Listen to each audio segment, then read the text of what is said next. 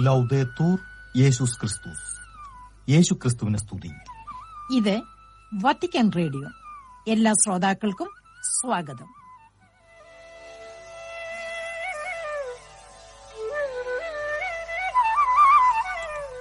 ശ്രോതാക്കൾക്കേവർക്കും നമസ്കാരം. ചിന്താമലരുകൾ കേൾക്കാം ഈ പ്രക്ഷേപണത്തിൽ.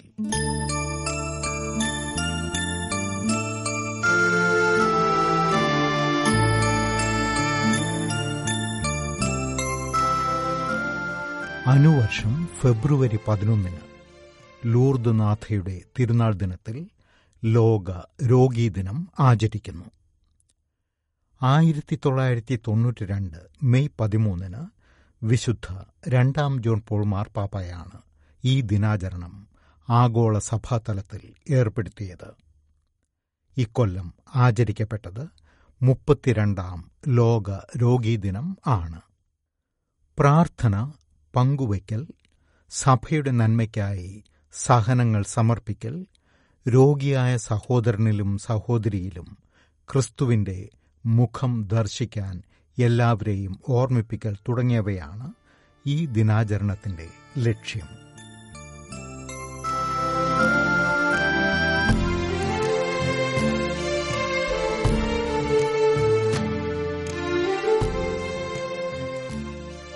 മനുഷ്യൻ ഏകനായിരിക്കുന്നത് നന്നല്ല.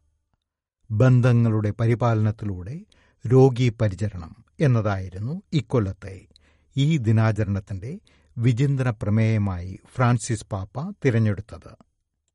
ഉൽപ്പത്തിയുടെ പുസ്തകം രണ്ടാം അധ്യായത്തിലെ പതിനെട്ടാമത്തേതായ വാക്യം ഉൾച്ചേർത്തുകൊണ്ടുള്ള ഈ പ്രമേയത്തെ അവലംബമാക്കി പാപ്പ നൽകിയ സന്ദേശമാണ് ഇന്നത്തെ ചിന്താമലരുകളിൽ ഉൾപ്പെടുത്തിയിരിക്കുന്നത്.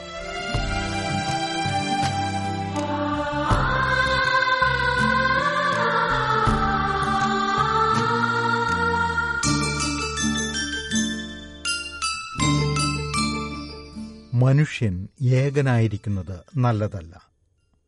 ഉൽപ്പത്തിയുടെ പുസ്തകം രണ്ടാം അധ്യായം പതിനെട്ടാം വാക്യം.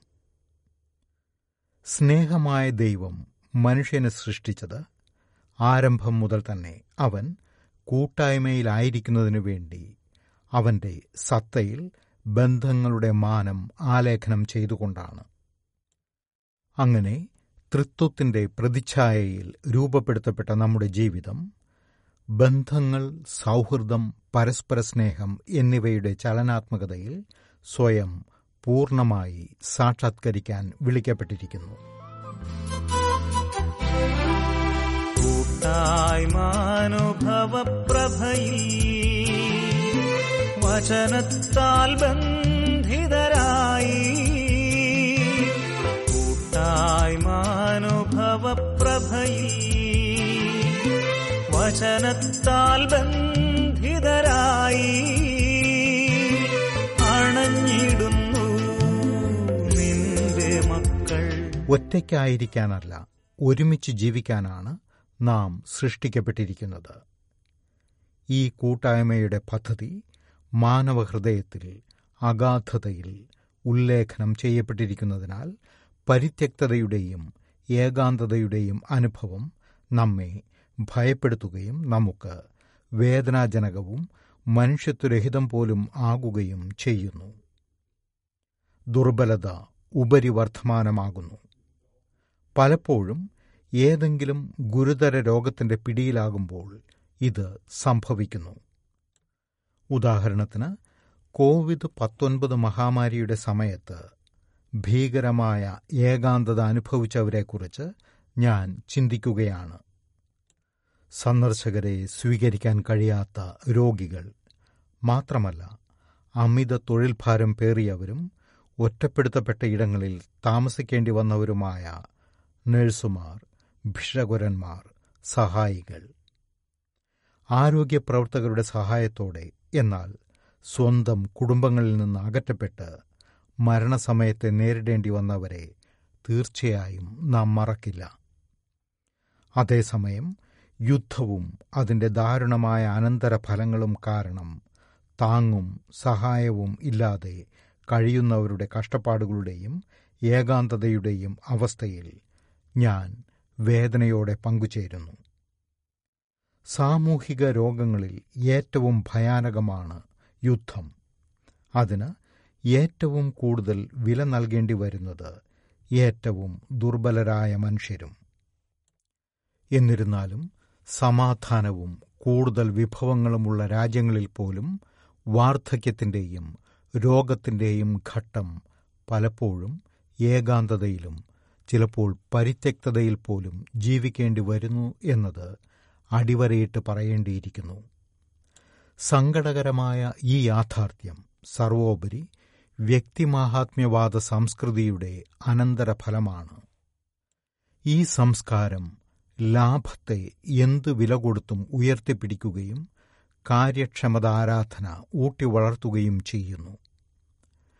പിടിച്ചു നിൽക്കാൻ ആവശ്യമായ ശക്തിയില്ലാത്തവരോട് നിസ്സംഗതയും ക്രൂരത പോലും കാട്ടുന്നു. ഈ ദുഃഖയാഥാർത്ഥ്യം അങ്ങനെ അത് പിന്നീട് വലിച്ചെറിയൽ സംസ്കാരമായി പരിണമിക്കുന്നു.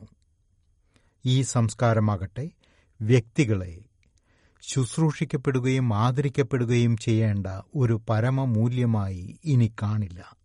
പ്രത്യേകിച്ച് അവർ ദരിദ്രരോ ഭിന്നശേഷിക്കാരോ ആണെങ്കിൽ അജാത ശിശുക്കളെപ്പോലെ ഇപ്പോൾ പ്രയോജനശൂന്യരാണെങ്കിൽ വൃദ്ധജനത്തെപ്പോലെ ഇനി പ്രയോജനമില്ലാത്തവരാണെങ്കിൽ. ദൗർഭാഗ്യവശാൽ ഈ യുക്തി ചില രാഷ്ട്രീയ തെരഞ്ഞെടുപ്പുകളിലും വ്യാപിക്കുന്നു. അത് മാനവാന്തസ്സും മനുഷ്യന്റെ ആവശ്യങ്ങളും കേന്ദ്രസ്ഥാനത്ത് പ്രതിഷ്ഠിക്കുന്നതിൽ പരാജയപ്പെടുന്നു. മാത്രമല്ല എല്ലാവർക്കും ആരോഗ്യത്തിനും പരിചരണത്തിനുമുള്ള മൗലികാവകാശം ഉറപ്പു നൽകുന്നതിന് ആവശ്യമായ നയോപായങ്ങളെയും വിഭവങ്ങളെയും എല്ലായ്പ്പോഴും പോഷിപ്പിക്കുന്നില്ല. അതേസമയം ഭിഷകുരനും രോഗിയും കുടുംബാംഗങ്ങളും തമ്മിലുള്ള ചികിത്സാ കൂട്ടുകെട്ട് വഴി ബലഹീനരെ വിവേകപൂർവം അനുഗമിക്കാതെ പരിചരണത്തെ ആരോഗ്യ സേവനങ്ങൾ മാത്രമായി ചുരുക്കിക്കൊണ്ട് ദുർബലരുടെ പരിത്യക്താവസ്ഥയെയും അവരുടെ ഏകാന്തതയെയും അനുകൂലിക്കുകയും ചെയ്യുന്നു.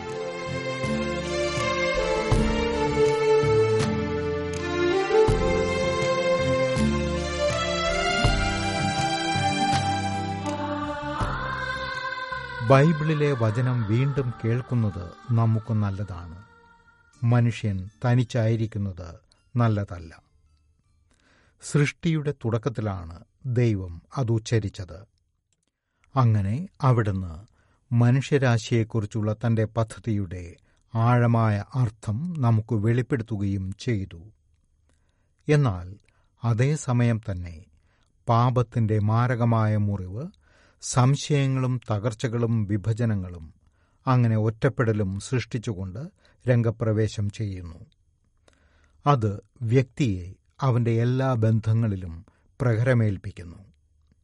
അതായത് ദൈവവുമായുള്ള ബന്ധത്തിൽ അവനവനോടുള്ള ബന്ധത്തിൽ മറ്റുള്ളവരുമായുള്ള ബന്ധത്തിൽ സൃഷ്ടിയുമായുള്ള ബന്ധത്തിൽ. ഈ ഒറ്റപ്പെടൽ അസ്തിത്വത്തിന്റെ അർത്ഥം നമുക്ക് നഷ്ടമാക്കുകയും സ്നേഹത്തിന്റെ ആനന്ദം ഇല്ലാതാക്കുകയും ജീവിതത്തിന്റെ എല്ലാ നിർണായക ഘട്ടങ്ങളിലും ഏകാന്തതയുടെ അടിച്ചമർത്തൽ അനുഭവം ഉളവാക്കുകയും ചെയ്യുന്നു.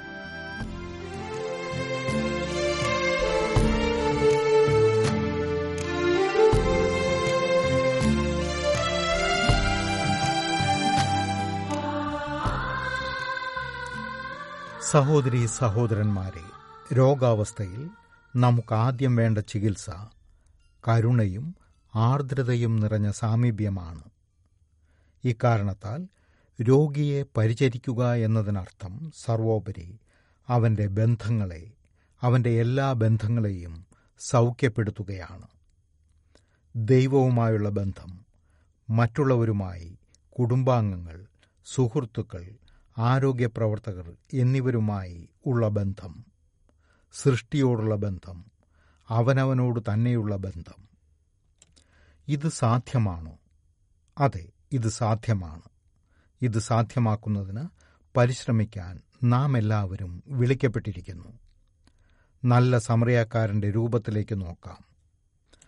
ചുവടുവയ്പിന്റെ വേഗത കുറയ്ക്കാനും അടുത്തായിരിക്കാനുമുള്ള അവന്റെ കഴിവിലേക്ക്. കഷ്ടപ്പെടുന്ന സഹോദരന്റെ മുറിവുകളിൽ സാന്ത്വനം പകരുന്ന അവന്റെ ആർദ്രതയിലേക്ക് നമുക്ക് നോക്കാം. നമ്മുടെ ജീവിതത്തിന്റെ ഈ കേന്ദ്രസത്യം നമുക്കോർക്കാം.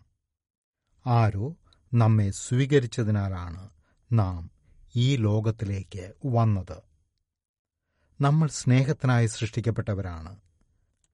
കൂട്ടായ്മയിലേക്കും സാഹോദര്യത്തിലേക്കും വിളിക്കപ്പെട്ടവരാണ് നമ്മൾ. നമ്മുടെ അസ്തിത്വത്തിന്റെ ഈ മാനം പ്രത്യേകിച്ച് രോഗത്തിന്റെയും ദുർബലതയുടെയും സമയങ്ങളിൽ നമ്മെ താങ്ങി നിർത്തുന്നു. നമ്മൾ ജീവിക്കുന്ന സമൂഹത്തെ ഗ്രസിച്ചിരിക്കുന്ന രോഗങ്ങൾ സുഖപ്പെടുത്തുന്നതിന് നാം എല്ലാവരും ഒരുമിച്ച് സ്വീകരിക്കേണ്ട പ്രഥമ ചികിത്സയാണിത്.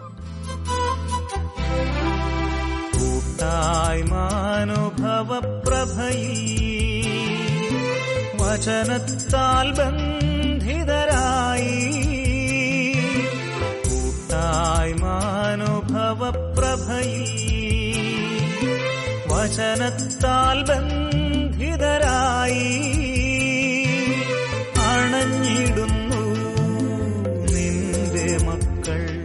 താൽക്കാലികമോ വിട്ടുമാറാത്തതോ ആയ രോഗാവസ്ഥയിലായിരിക്കുന്ന നിങ്ങളോട് ഞാൻ പറയാൻ ആഗ്രഹിക്കുന്നത് ഇതാണ്. സാമീപ്യത്തിനും ആർദ്രതയ്ക്കും വേണ്ടിയുള്ള നിങ്ങളുടെ ആഗ്രഹത്തെക്കുറിച്ച് നിങ്ങൾ ലജ്ജിക്കരുത്. അത് നിങ്ങൾ മറച്ചുവയ്ക്കരുത്. നിങ്ങൾ മറ്റുള്ളവർക്ക് ഭാരമാണെന്ന് ഒരിക്കലും കരുതരുത്. നാം ആമഗ്നരായിരിക്കുന്ന ദ്രുത താളങ്ങളെ മന്ദഗതിയിലാക്കാനും നമ്മെ തന്നെ വീണ്ടും കണ്ടെത്താനും രോഗികളുടെ അവസ്ഥ നാം എല്ലാവരെയും ക്ഷണിക്കുന്നു. നാം ജീവിക്കുന്ന ഈ കാലഘട്ട പരിവർത്തനത്തിൽ ക്രിസ്ത്യാനികളായ നാം പ്രത്യേകിച്ച് യേശുവിന്റെ കരുണാർദ്രമായ നോട്ടം സ്വീകരിക്കാൻ വിളിക്കപ്പെട്ടിരിക്കുന്നു. യാതനകൾ അനുഭവിക്കുന്നവരെയും ഏകാന്തരെയും ഒരുപക്ഷെ പാർശ്വവൽക്കരിക്കപ്പെട്ടവരും ഉപേക്ഷിക്കപ്പെട്ടവരുമായവരെയും നമുക്ക് പരിചരിക്കാം. കർത്താവായ ക്രിസ്തു പ്രാർത്ഥനയിൽ പ്രത്യേകിച്ച് ദിവ്യകാരുണ്യത്തിൽ നമുക്കേകുന്ന പരസ്പര സ്നേഹത്താൽ നമുക്ക് ഏകാന്തതയുടെയും ഒറ്റപ്പെടലിന്റെയും മുറിവുകൾ സൗഖ്യമാക്കാം. അങ്ങനെ നമുക്ക് വ്യക്തിമാഹാത്മ്യവാദം നിസ്സംഗത വലിച്ചെറിയൽ എന്നിവയുടേതായ സംസ്കാരത്തെ ചെറുക്കാനും ആർദ്രതയുടെയും അനുകമ്പയുടെയും സംസ്കാരം വളർത്താനും സഹകരിക്കാം. രോഗികളും ദുർബലരും ദരിദ്രരും സഭയുടെ ഹൃദയത്തിലുണ്ട്. മാത്രമല്ല അവർ നമ്മുടെ മാനുഷികമായ കരുതലിന്റെയും അജപാലന പരിപാലനത്തിന്റെയും കേന്ദ്രസ്ഥാനത്തായിരിക്കണം. നാം അത് മറക്കരുത്.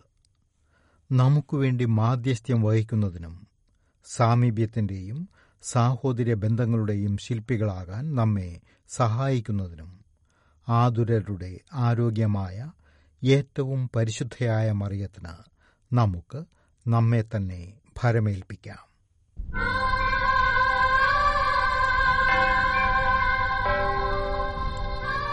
ചിന്താമലരുകൾ എന്ന പരിപാടിയിൽ നിങ്ങൾ ഇതുവരെ കേട്ടത് ഈ ഞായറാഴ്ച അതായത് ഫെബ്രുവരി പതിനൊന്നിന് ആചരിക്കപ്പെട്ട മുപ്പത്തിരണ്ടാം ലോക രോഗീ ദിനത്തിന് ഫ്രാൻസിസ് പാപ്പ നൽകിയ സന്ദേശമാണ്.